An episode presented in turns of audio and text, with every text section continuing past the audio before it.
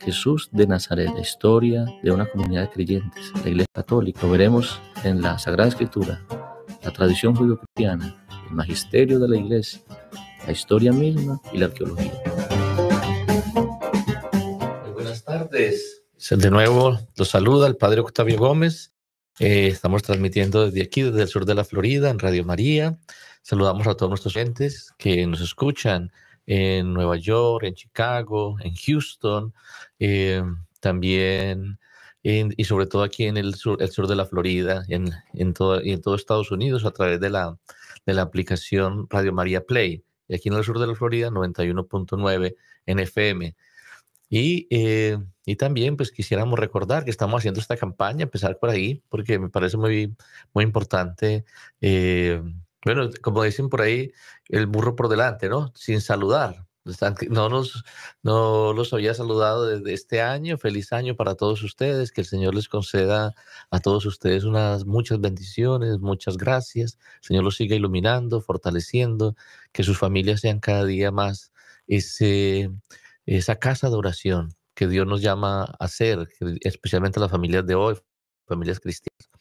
Bueno, entonces quería decir que estamos haciendo esta campaña de, apoyo a Radio María. Los invitamos a que se unan. Ustedes saben que Radio María vive de las donaciones, vive de la providencia divina que se manifiesta a través de ustedes, que hacen posible que estas ondas, que estos programas, esta, esta tarea de evangelización a través de la radio, pues se realice. Y entonces necesitamos estas ayudas económicas constantemente, porque realmente eso ha sido una de las gracias, unas bendiciones que no deja de ser una, una lucha para los que estamos aquí ayudando a Radio María, porque, porque nunca está todo asegurado, estamos siempre viviendo la providencia, pero nunca nos ha faltado lo necesario, Dios siempre ha provisto y la Virgen María siempre ha defendido y ha promovido y ha potenciado esta obra tan bella de esta radio en el mundo entero. Y lo hemos visto aquí en estos ya 15 años que lleva Radio María trabajando, funcionando en, en Estados Unidos. Muy bien, entonces estamos haciendo una campaña que se llama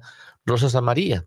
Entonces la idea es que hay un grupo de personas de, de aquí de, de Houston, de, peregrinos, que irán con Radio María y van a visitar la Santísima Virgen en la advocación de la Virgen de Guadalupe.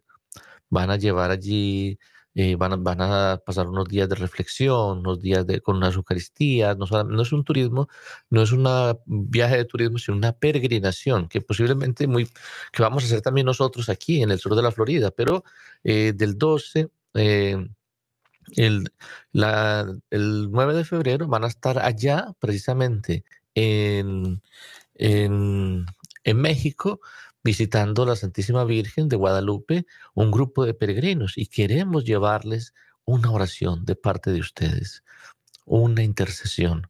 Y la idea es que ustedes se unan a esas intercesiones a través de una pequeña donación que, eh, que es eh, básicamente pues una rosita que se le va a llevar con, con eh, y consagrada a cada uno de ustedes, dedicada a, cada, a las personas que hagan esa, donación. Y esas rositas se van a poner allá eh, en el altar de la Santísima Virgen en Guadalupe. Y entonces la idea es que por cada rosita ustedes nos colaboren con una donación de 50 dólares eh, que se puede hacer. No, yo sabemos que estamos todos eh, viviendo al día, que no nos alcanza, pero sabemos también, primero que todo, que el Señor nos da el ciento por uno.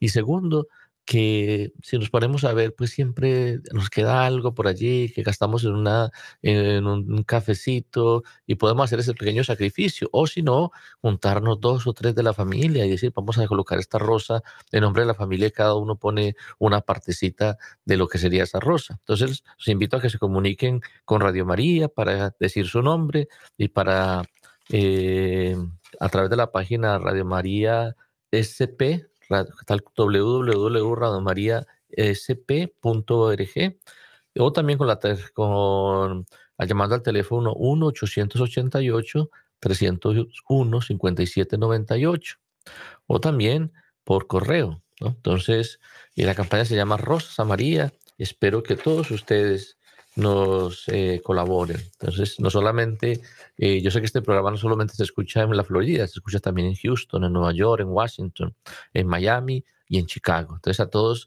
las personas que están allí y que no, han, no se han unido a esta campaña, los invito a que se unan. Muy bien, entonces pasamos ya a, estábamos, este programa que estamos haciendo, si alguno por primera vez lo escucha, eh, tiene como un objetivo y es que vayamos profundizando en nuestra fe. Y hemos utilizado como una metodología, porque me parece muy apropiado, seguir los artículos del credo. Entonces empezamos haciendo una introducción a lo que era el credo, lo que es la fe, y hemos ido pasando por cada uno de los artículos del credo. Creo en Dios Padre Todopoderoso, Creador del cielo y de la tierra. Creo en Jesucristo, su único Hijo nuestro Señor, que fue concebido por obra y gracia del Espíritu Santo. Entonces hablamos de qué significa que, Dios es Padre, qué significa esa, esa mm, eh, digamos, particularidad tan eh, fundamental para nosotros que podamos llamar a Dios Padre, porque Jesucristo nos lo enseñó. Les dijo, cuando, cuando oren, llamen así Padre. Por eso creemos en Dios Padre. Y creemos también en el Hijo. Entonces hablamos de la Trinidad, cómo es que Dios es Padre y es Hijo, ¿no? Y, entonces este Hijo que se manifestó, acabamos de celebrar la Navidad, eh, nació de la Santísima Virgen, la Santísima Virgen María. Hablamos de cómo, cómo se dio, cómo habrá sido esa vida de la Virgen María en Nazaret, que, rezaba la Virgen María con, con Jesús y con San José. Hemos tratado de introducir elementos de la tradición judío-cristiana que nos ayuden a entender que la fe católica cristiana no fue eh, compuesta un día en un grupo de sacerdotes y obispos que se reunieron en X concilio en, un, en el Vaticano o, en X concilio y se sentaron un día y decir, bueno, vamos a creer que existe la resurrección, vamos a creer que existe Jesucristo, como piensan algunos y algunos eh, ateos eh, inclusive todavía defienden. Es una cosa totalmente ridícula. Porque cuando uno estudia la, geografía de Israel, la, misma arqueología, las tradiciones tan, tan serias, tan antiguas que tenemos y toda la documentación de la iglesia, así uno no tuviera la fe católica, no puede negar que estos dogmas, que esta fe nuestra es una fe que está enraizada en hechos históricos. Y eso es lo que hemos intentado hacer. Entonces hemos pasado por cada uno de los artículos, creo en Dios Padre, creo en su único Hijo, nuestro Señor, que fue concebido por obra y gracia del Espíritu Santo, nació de Santa María Virgen, padeció bajo el poder de Poncio Pilato. Hablamos un día, nos dedicamos bastante a hablar de quién era Poncio Pilato, quién era Herodes, que era este este primer siglo, eh, qué documentos tenemos que nos hablan de, la existencia de estos personajes y por qué, y por qué en el credo eh, se le da importancia a ese detalle. Padeció bajo el poder de Poncio Pilato, fue crucificado Hablamos de la crucifixión también, cómo era este, esta tortura tan espantosa invertida por los romanos como un signo de escarmiento para que la gente no se rebelara, una cosa tremenda. Entonces fue crucificado, muerto, murió verdaderamente, muerto sepultado. Pero al tercer día resucitó entre los muertos y subió al cielo y está sentado a la derecha del Padre y desde allí ha de venir a juzgar a vivos y muertos. Entonces hablamos la última vez de esto, que habrá de venir a juzgar a vivos y muertos y hablamos en referencia al adviento, porque el adviento precisamente es esto, es la espera de la venida del Señor. Entonces yo hoy, para retomar, porque hacía varios días que, que no podíamos hacer el programa en vivo, hemos hecho algunas repeticiones, entonces vamos a retomar este aspecto, el último aspecto del credo, que nos habla de lo que la teología llama los novísimos. Entonces, eh, los novísimos que son, son eh, los, estas últimas revelaciones, lo más nuevo, se llama así, lo más nuevo, lo último que sucederá, también llamado escatología. Escatología viene de la palabra escatón, que es en griego, significa el último, logía, logos. Entonces, las palabras sobre lo último, sobre lo que va a pasar al final, qué sucederá con nuestra vida después de esta vida material. Entonces, la iglesia habla de eh, cuatro novísimos, que son eh, juicio, purgatorio, infierno y cielo.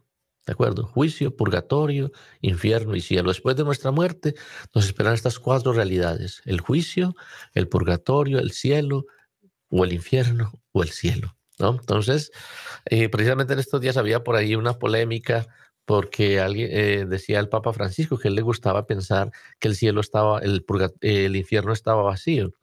Hombre, eso no tiene nada de, obviamente, de, de, herético, porque él mismo lo dice, no, eso no puede ser una doctrina, es un pensamiento que él quiere, dice, me gustaría pensar, y eso pues es muy loable, pero vamos a decir, pues eh, vamos, vamos a darnos cuenta que eh, lo, más, lo más posible, más bien, eso es una opinión del Papa Francisco, ¿cierto? Eh, pero también está la opinión del Papa Benedicto XVI, que fue totalmente contraria, que decía, existe el infierno y no está vacío. Pues yo personalmente creo que no sabemos.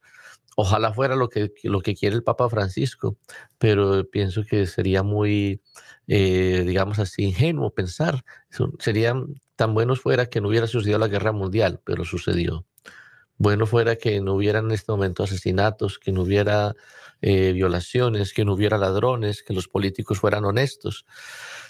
Eso sería muy bueno, pero desear decir, me gustaría pensar que este gobierno es totalmente bueno. es difícil, la, realmente la, experiencia y la realidad te dice que no es así, que no es. Entonces, ¿qué es esto de los novísimos. Entonces empecemos por el juicio. El juicio, entonces se entiende, eh, en griego se dice crisis, el juicio se dice crisis. ¿Por qué sabemos que existe un juicio? Pues primero que todo porque San Pablo lo dice muy bien. Dice San Pablo que todos seremos juzgados según nuestras obras. Y lo dice también Jesucristo constantemente. El árbol bueno, los árboles se reconocen, por sus frutos los conoceréis. No se puede esperar de un árbol bueno un fruto malo, de un árbol bueno, un, árbol malo un fruto bueno. ¿no? Entonces, también lo dice San Juan Bautista, ya está el hacha puesta a la raíz de los árboles, y todo árbol que no buen fruto será cortado echado al fuego. Entonces, hay, hay un juicio de parte de Dios al final de nuestra vida. Y no es un juicio, eh, es verdad que el juicio de Dios, digamos así, Dios ya ha hecho un juicio sobre nuestra vida, ha hecho una sentencia, y esa sentencia ha sido misericordia, perdón. Él ha venido al mundo, dice San Juan, tanto amó Dios al mundo que envió a su Hijo único para que todo el que crea en Él tenga por Él vida eterna. ¿no? Dios, no envió a su Hijo al mundo para condenar al mundo, sino para que el mundo se salve por Él. Entonces, esa es la, esa es la, la voluntad de Dios. Ahora, la pregunta es, eh, ¿eso coarta la libertad del hombre? No, no, no, no lo coarta. ¿Por qué? Porque Dios, en su infinita misericordia, como parte del amor, nos hizo libres y somos totalmente, digamos, em, eh, estamos, tenemos esa capacidad, ese don de elegir qué queremos hacer con nuestra vida. De hecho, la palabra de hoy del Evangelio era una palabra muy fuerte, porque Jesucristo, eh, el Evangelio de la misa de hoy, decía, dice el Evangelio que los discípulos, que los fariseos decían, expulsa a los demonios porque está poseído por Belzebul, por el poder de los demonios. Y Jesús, que sabía lo que estaba en su corazón, lo que sentían en su corazón, les puso una parábola. Y dice que Jesucristo les dice, ¿Cómo puede estar Satanás dividido con Satanás, contra Satanás? Un, reino dividido cae casa por casa y se destruye. Satanás no puede estar en contra de sí mismo, como diciendo, ¿cómo voy a expulsar a Satanás con el poder de Satanás? ¿Cómo voy a hacerle? No, no se dan cuenta que los signos están claramente mostrando que yo estoy en contra de Satanás. Pero por eso dice, por eso todo pecado será perdonado, pero no el pecado contra el Espíritu Santo. Entonces siempre hemos quedado como un poquito cuestionado. La gente me pregunta, Padre, ¿qué significa eso del pecado contra el Espíritu Santo? Porque ese pecado nunca será perdonado. Yo digo, Jesucristo ha venido al mundo para perdonar los pecados, ¿no? Tanto amó Dios al mundo que entregó a su Hijo, por lo tanto, y hay un asesino que se llama Barrabás y un delincuente que está al lado de Jesús y Jesús lo perdona y lo salva. Ese otro asesino se llama Pablo de Tarso, que estaba al lado de, que estaba aprobando por lo menos, y no participando de la muerte de San Esteban. Y, así, ¿no? O sea, David, un asesino también. O sea, Dios no es, no es que ah, no haya un pecado más grande que la misericordia de Dios, no. Pero en nuestra libertad, nosotros tenemos la posibilidad de elegir. Elegir y podemos decir, yo no quiero, no quiero esa misericordia. Eso lo podemos decidir. No me interesa, no, no, no creo, yo quiero vivir vida independientemente de, de la voluntad de Dios y entonces vivo mi vida de espaldas a la verdad. Aunque por más que el Señor me, me proponga, me exprese, me, me, salga al encuentro a través de personas, a través de la misma, la misma razón, porque fíjense que Dios nos ha regalado una capacidad de, discernir el bien y el mal, se llama la ley natural. O sea, existen dos tipos de ley, lo dice Santo Tomás.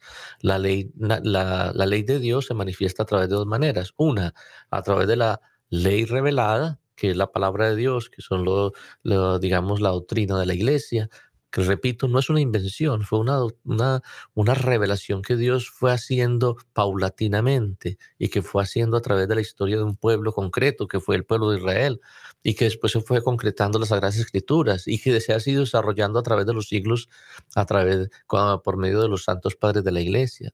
Y eh, esto se llama la revelación, la verdad revelada, que nos ha dicho, donde Dios nos ha dicho cosas que no hubiéramos podido saber sobre Dios mismo, sobre el sí mismo, que Él es Padre, Hijo y Espíritu Santo. No hubiéramos podido saber que todos fuimos creados a imagen de Dios, por eso tenemos igual dignidad. Eso es una revelación de Dios, porque la naturaleza misma, eh, pues diría uno, pues sabe que somos distintos, hay más fuertes, más altos, esos serán superiores, más inteligentes, ¿no? Dios nos ha dicho que fuimos todos creados, los seres humanos, a imagen y semejanza de Dios y por lo tanto todos tenemos igual dignidad. Y por eso la vida del ser humano es totalmente inviolable, es un, derecho inviolable. Esa verdad no fue una verdad, digamos, producto de la reflexión humana, porque ni los griegos, que se habla tanto de su, de su democracia y de su pensamiento y su filósofo, nunca llegaron a pensar eso. Para ellos, quienes tenían, eh, digamos, toda la dignidad y todo el respeto eran los ciudadanos de, la, de la polis, de la ciudad. ¿no? Eran los ciudadanos. ¿Y los ciudadanos eran quienes? Los griegos, nacidos griegos o adoptados griegos, los hombres, pero que solamente eran hombres, no las mujeres y los niños. Entonces, esa es la revelación de Dios. Y después la, pero existe también, existe también una ley natural. La ley natural que te va diciendo, te va diciendo qué es el bien y qué es el mal. ¿Qué pasa? Cuando la ley natural tiene un gran problema, que es que se llama el, es el entenebrecimiento, la el oscuramiento de la, de la conciencia. ¿Cuándo sucede eso? Cuando la sociedad o los pueblos o la cultura está tan contraria, tan, tan, digamos así, corrompida por el pecado, que ya la persona no puede distinguir el bien del mal. Y básicamente lo que es el mal, eh, digamos, está, el, bien está tan ofuscado que ya la persona hace el mal pensando inclusive que hace el bien. Vamos a poner un ejemplo. en el mundo musulmán, eh, el asesinato de un infiel no es un pecado, es un mandamiento. Imagínate. Por eso cuando ellos van en el avión eh, a estrellarse con mujeres y niños, no van con ningún tipo de remordimiento de conciencia en, los ataques del 11 de, del 11 de, noviembre, 11 de septiembre. Ellos iban gritando Allahu Akbar, ¿no? Dios es grande. Son malos, no, es un entenebrecimiento de la conciencia por una,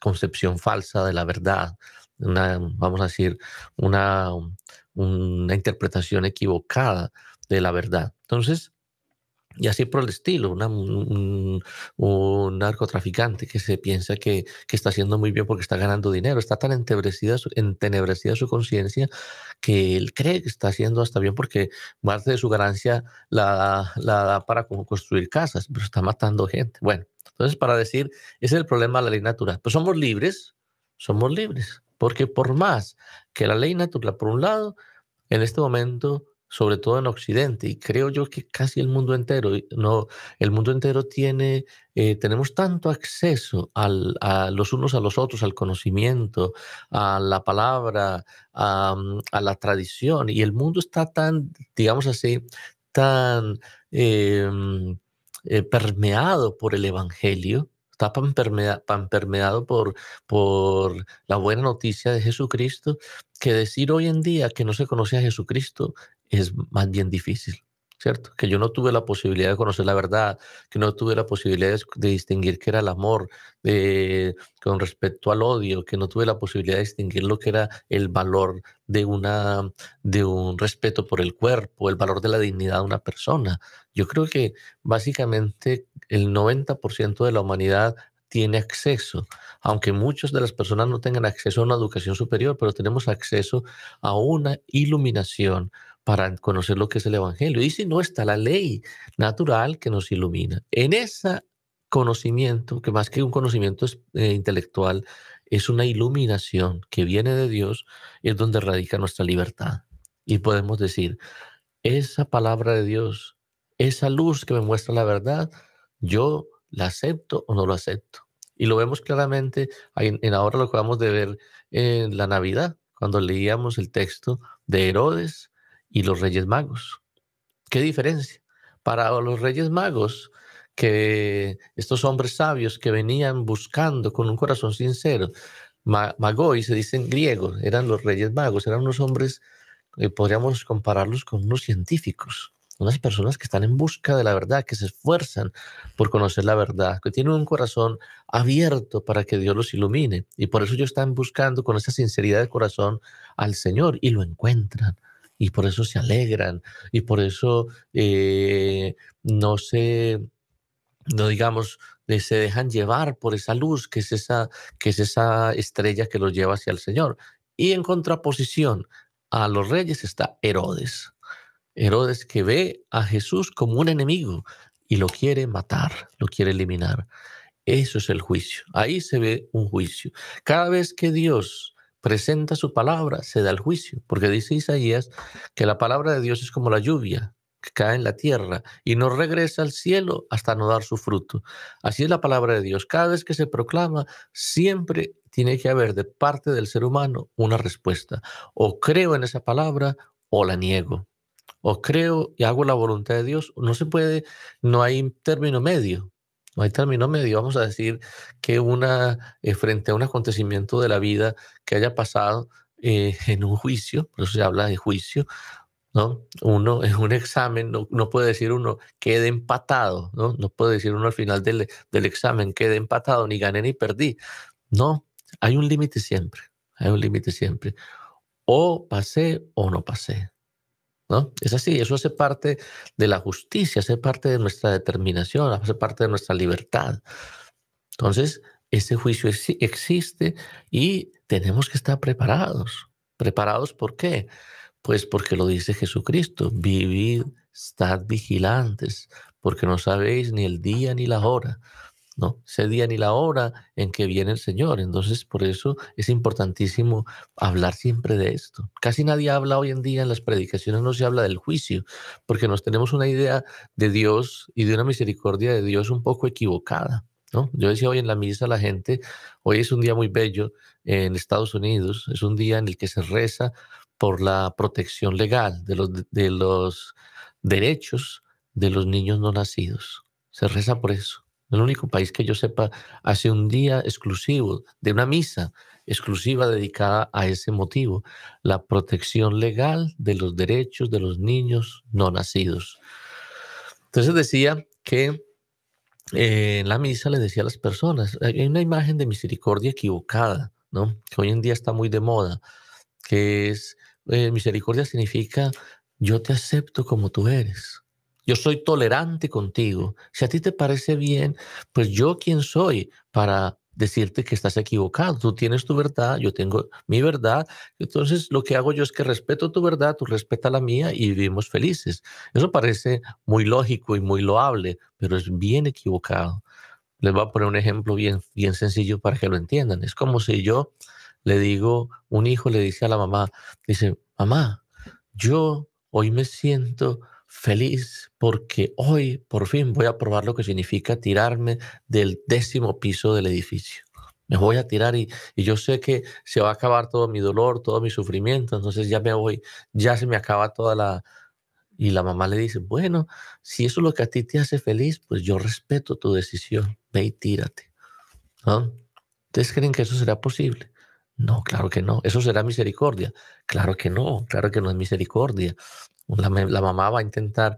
Entonces, la, palabra en, en, griego, en hebreo hay una palabra muy bella para hablar de misericordia, que es Hesed, que es también traducida por amor, pero también traducida por fidelidad. La misericordia de Dios consiste en que yo confío en que el amor del Padre, que por un lado me, me, me, me, perdona, pero también me corrige y me dice, no, así no es.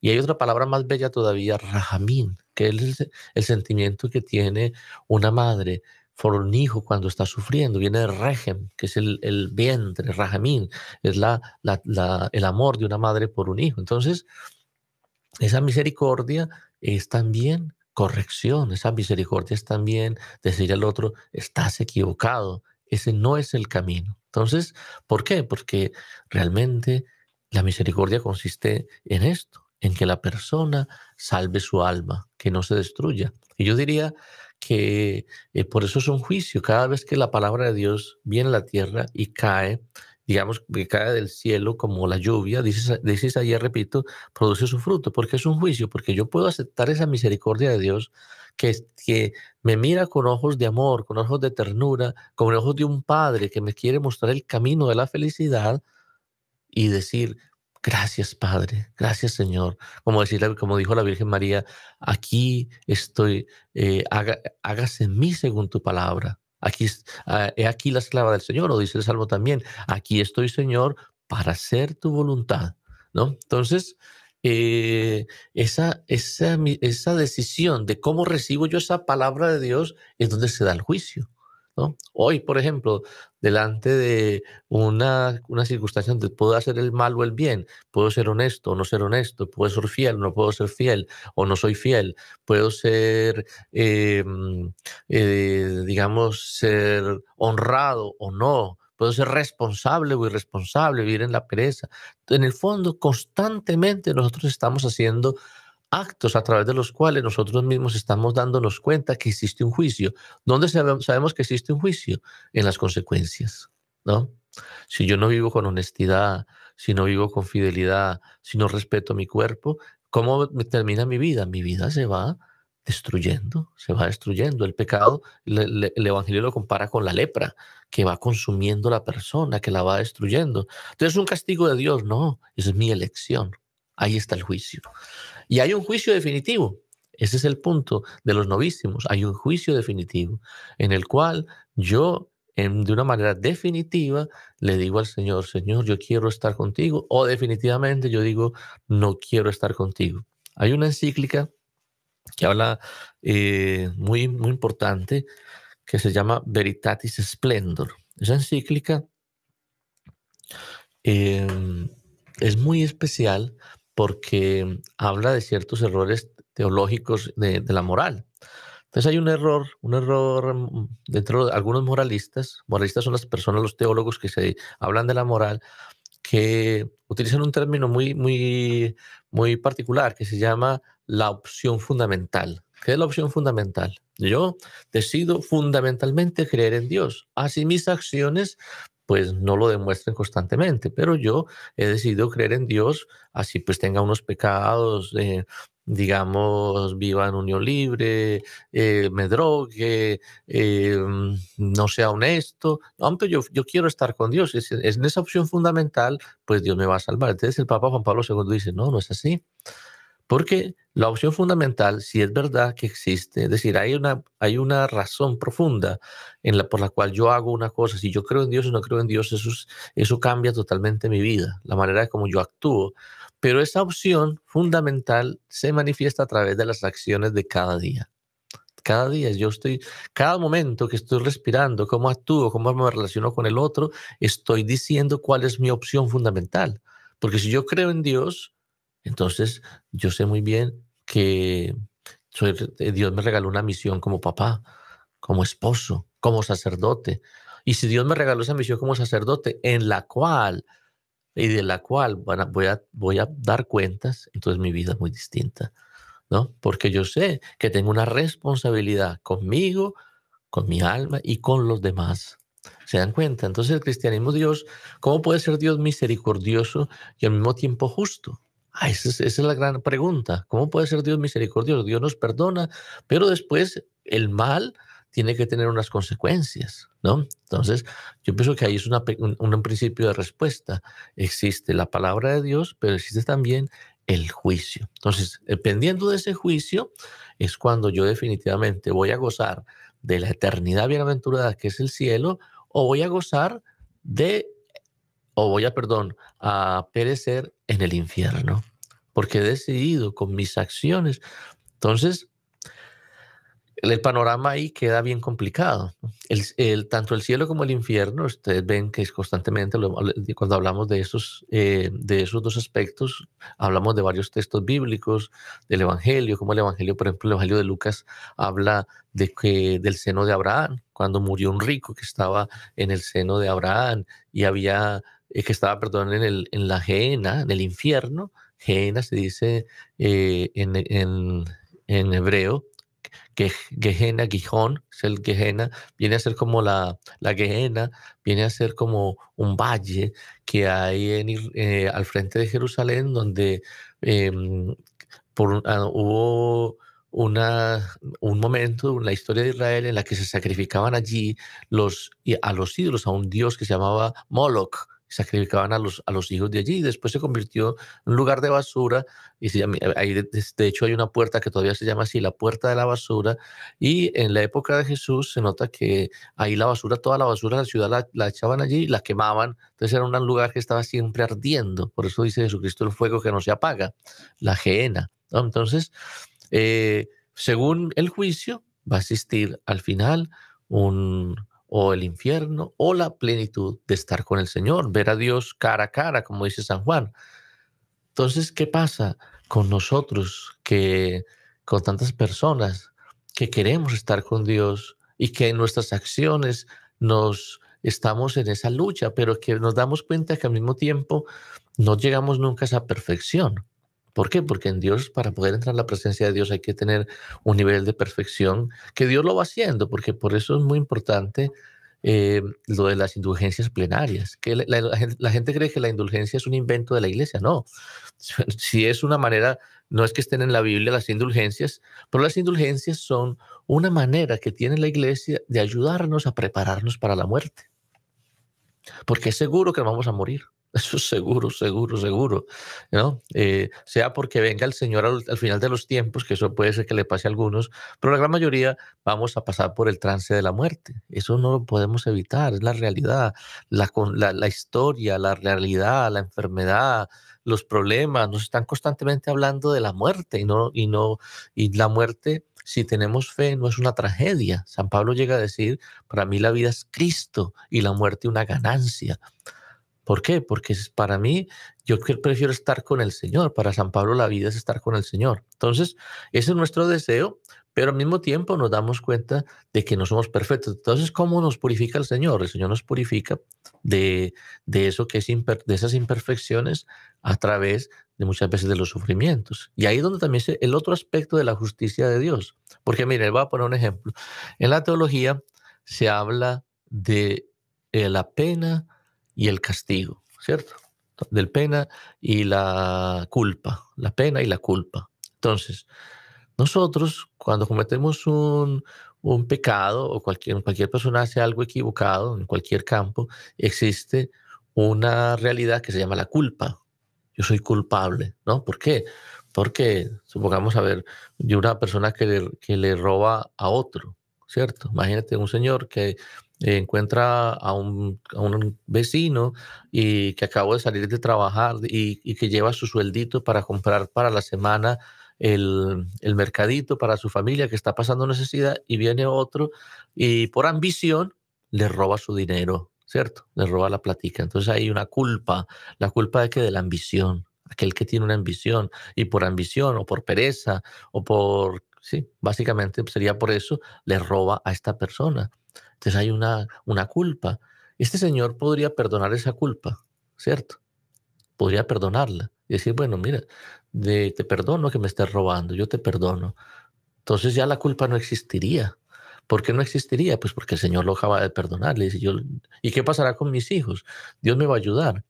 Pero hay unas consecuencias de ese robo y las consecuencias de ese robo es que por una semana o por un mes o por lo que sea el robo, esos niños van a pasar necesidades, a lo mejor hasta hambre, por, por, esa, eh, por la culpa, digamos así, de este señor. ¿no?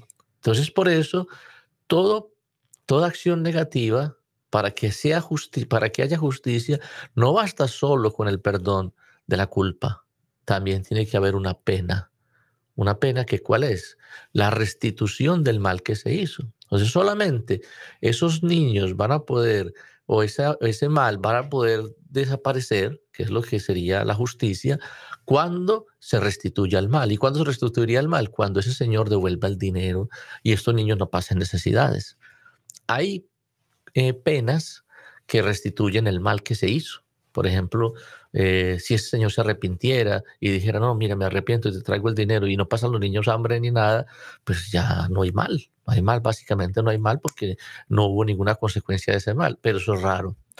Normalmente si un niño, una familia pasa hambre por un robo, ¿quién recupera ese tiempo de robo de esos niños? Ese, sufrimiento, ese dolor, esa angustia, no digamos la muerte de otra persona. ¿Quién por más que la justicia, em, digamos, el ojo por ojo y el diente por diente, por más que yo matara al otro o a su familia, lo que sea, ¿quién me recupera a mí, mi papá, mi mamá?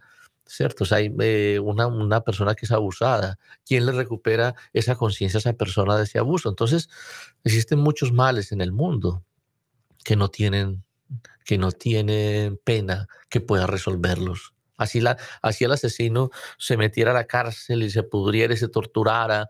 Eso no va a solucionar, no va a sanar esas heridas que la persona, eh, que el pecado ha causado en las personas. Entonces necesita una eh, esa pena, ¿cómo se sana esa pena? ¿no? Porque Jesucristo vino al mundo para perdonarnos nuestras culpas, pero Dios sigue siendo justo, entonces tiene que haber una justicia. Entonces, ¿cómo Dios nos ha, regalado eh, hacer justicia? Miren lo que dice San Pablo. San Pablo lo dice muy bellamente. Y por eso seremos nosotros examinados en eso.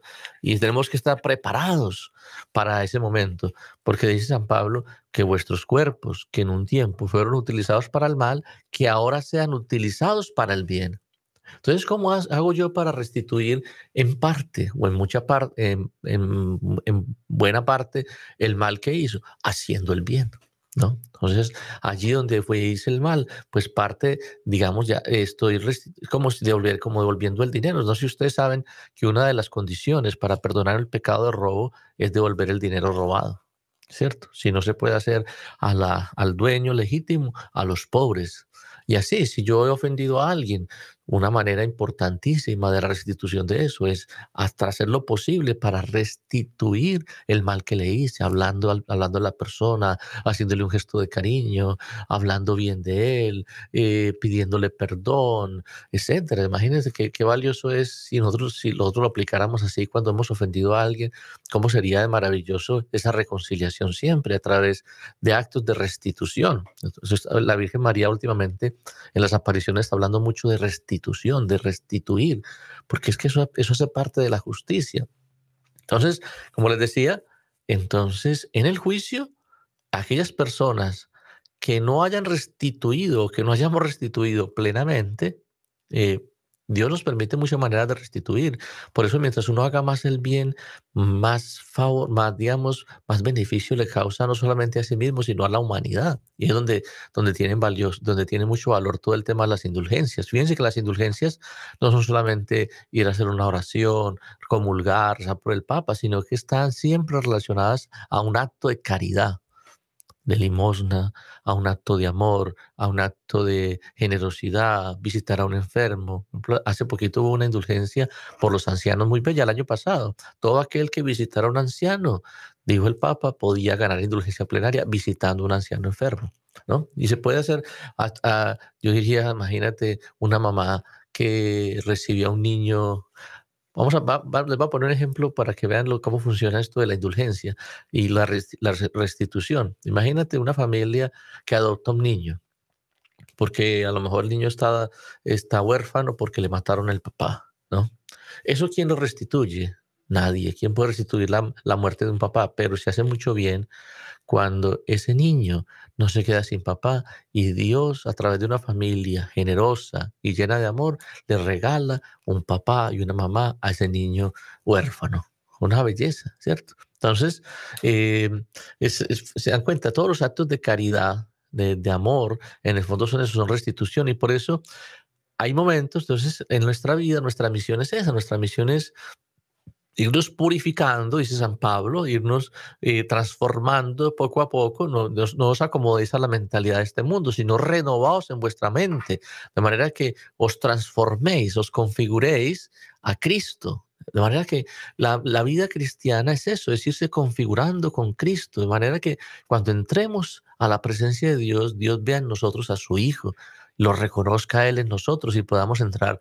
Entonces, gracias a los méritos de Cristo en esa presencia de Dios. Entonces, ¿qué pasará cuando no estemos, tengamos esa plena purificación? Ahí es donde la iglesia nos da ese tercer novísimo que es tan valioso y tan hermoso, el purgatorio.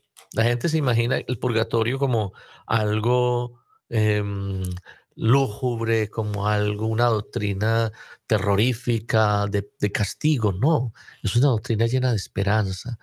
¿De esperanza de qué? Esperanza de que si una persona, si nosotros mismos un día no alcanzamos a hacer la plena purificación de nuestra vida, como a Dios, en la presencia de Dios no puede entrar nada que no sea puro, porque Él es el santo, significa eso, ser separado, ser puro, ¿no? Kadosh en hebreo, por eso, por eso en el santo de los santos, que era donde estaba el tabernáculo, donde estaba la presencia de Dios, solamente podía entrar una vez al año el sacerdote. Jesucristo es el nuevo sacerdote que nos ha abierto las puertas de ese tabernáculo. Él es el verdadero santo de los santos. Pero aún así, nosotros no, muchas veces hay tantas cosas que nos separan de Jesucristo y por eso tenemos eh, la posibilidad, después de la muerte, de una segunda oportunidad. Lo dice muy bien la carta del apóstol San Pablo perdón, el libro de los macabeos, que después de una batalla, en el segundo libro de los macabeos, eh, después de una batalla que perdieron porque unos hombres, de unos guerreros, habían, eh, tenían todavía unos ídolos consigo, entonces ellos y los encontraron, vamos a rezar por ellos, para que Dios los perdone, después de muertos. ¿no? Ah, es que el libro de los macabeos no es un libro canónico. No, Claro que sí es canónico, porque era la misma Biblia que tenían los apóstoles, la Biblia en griego, traducida por los sabios. Es una, es una tradición, una, vamos a decir, una leyenda, pero ya lo cierto es que en el siglo I era la Biblia que utilizaban los judíos en el mundo entero, la Biblia en griego, y era aceptado Todavía no se había definido el canon, eso, eso es, hay que decirlo, pero ese canon, eh, eh, es decir, eh, eso te da una amplitud para, y todos ellos reconocían esas palabras, la sabiduría que venía de Dios. Por eso Jesucristo mismo dice que hablando de, de, un, de una persona que, que tiene una deuda muy grande, dice, te aseguro que no saldrás de allí hasta que no hayas pagado toda tu deuda. Fíjate, hablando de una, de, de, una persona que ha sido condenada porque no fue suficiente suficientemente misericordioso con su hermano, le dice, no saldrás de allí hasta que haya, o sea, pero le da una esperanza de salir. Ponte, cuando vayas de camino, ¿no? Ponte a buenas con tu hermano, no sea que te entregue al juez y el juez al alguacil y te metan a la cárcel y no saldrás de allí hasta que no hayas pagado el último céntimo. Entonces, Jesucristo está diciendo, y se, y se nota que también entre los judíos existía, eh, ya en la época de Jesús, la escuela de Shammai, existía esa, esa doctrina de que, de que podía haber un segundo, una segunda oportunidad, ¿no? De hecho, ellos decían que cuando, cuando llegaba el momento del juicio, había tres clases de almas. Los justos, que de una vez eh, irían eh, estaban escritos para la vida eterna. Los malvados que irían a la ajena, ¿no? Y aquellos cuyas virtudes y, y pecados estaban como en balance y, que todavía no podían, estaban como flotando, ¿no? Y podían, no podían ir ni a la ajena y tampoco al cielo y por eso tenían que estar purificados. y, se basan en, Isaías, en Zacarías. Dice, em, les voy a traer, voy a traer la tercera parte entre el fuego y los refinaré como la plata refinada y los, y los probaré, los purificaré como el oro es purificado. Zacarías capítulo 13, versículo 9. Ellos se basaban en ese texto para hablar de esa segunda oportunidad. Los, en la escuela de Shammai, que es una escuela rabínica en la época de Jesús. Entonces Jesucristo que entendía esto perfectamente y por eso él dice, no saldrás de allí hasta que sea, eh, pagues el último, el último céntimo. Entonces, eh, esto de los novísimos es un momento muy bello para pensar la misericordia de Dios, primero que todo, también para pensar en la justicia de Dios. Entonces no nos desesperamos porque uno ve tantas injusticias que hay en este mundo y uno dice, ay Dios mío, y eso se queda sin, sin impune. No, no se queda impune. ¿No? Hay que dejarle a Dios la justicia. Eso lo dice muy bien San Pedro.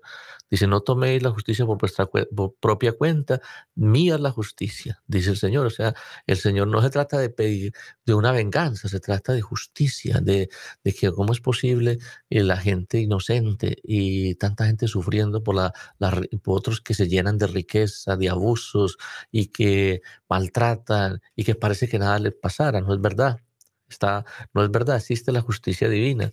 Y también a nosotros mismos nos llena de esperanza porque sea para nosotros, nuestros familiares, eh, si no llegamos a esa plenitud, existe una segunda oportunidad, pero nos, da la, nos está constantemente este pensamiento de los novísimos, del, del, del juicio, del, del, purgatorio, el infierno o el cielo, y el cielo, especialmente el cielo, nos llena de ánimo a seguir caminando, caminando hacia el Señor. Me encanta ese canto que dice, somos los peregrinos que vamos hacia el cielo la fe nos ilumina.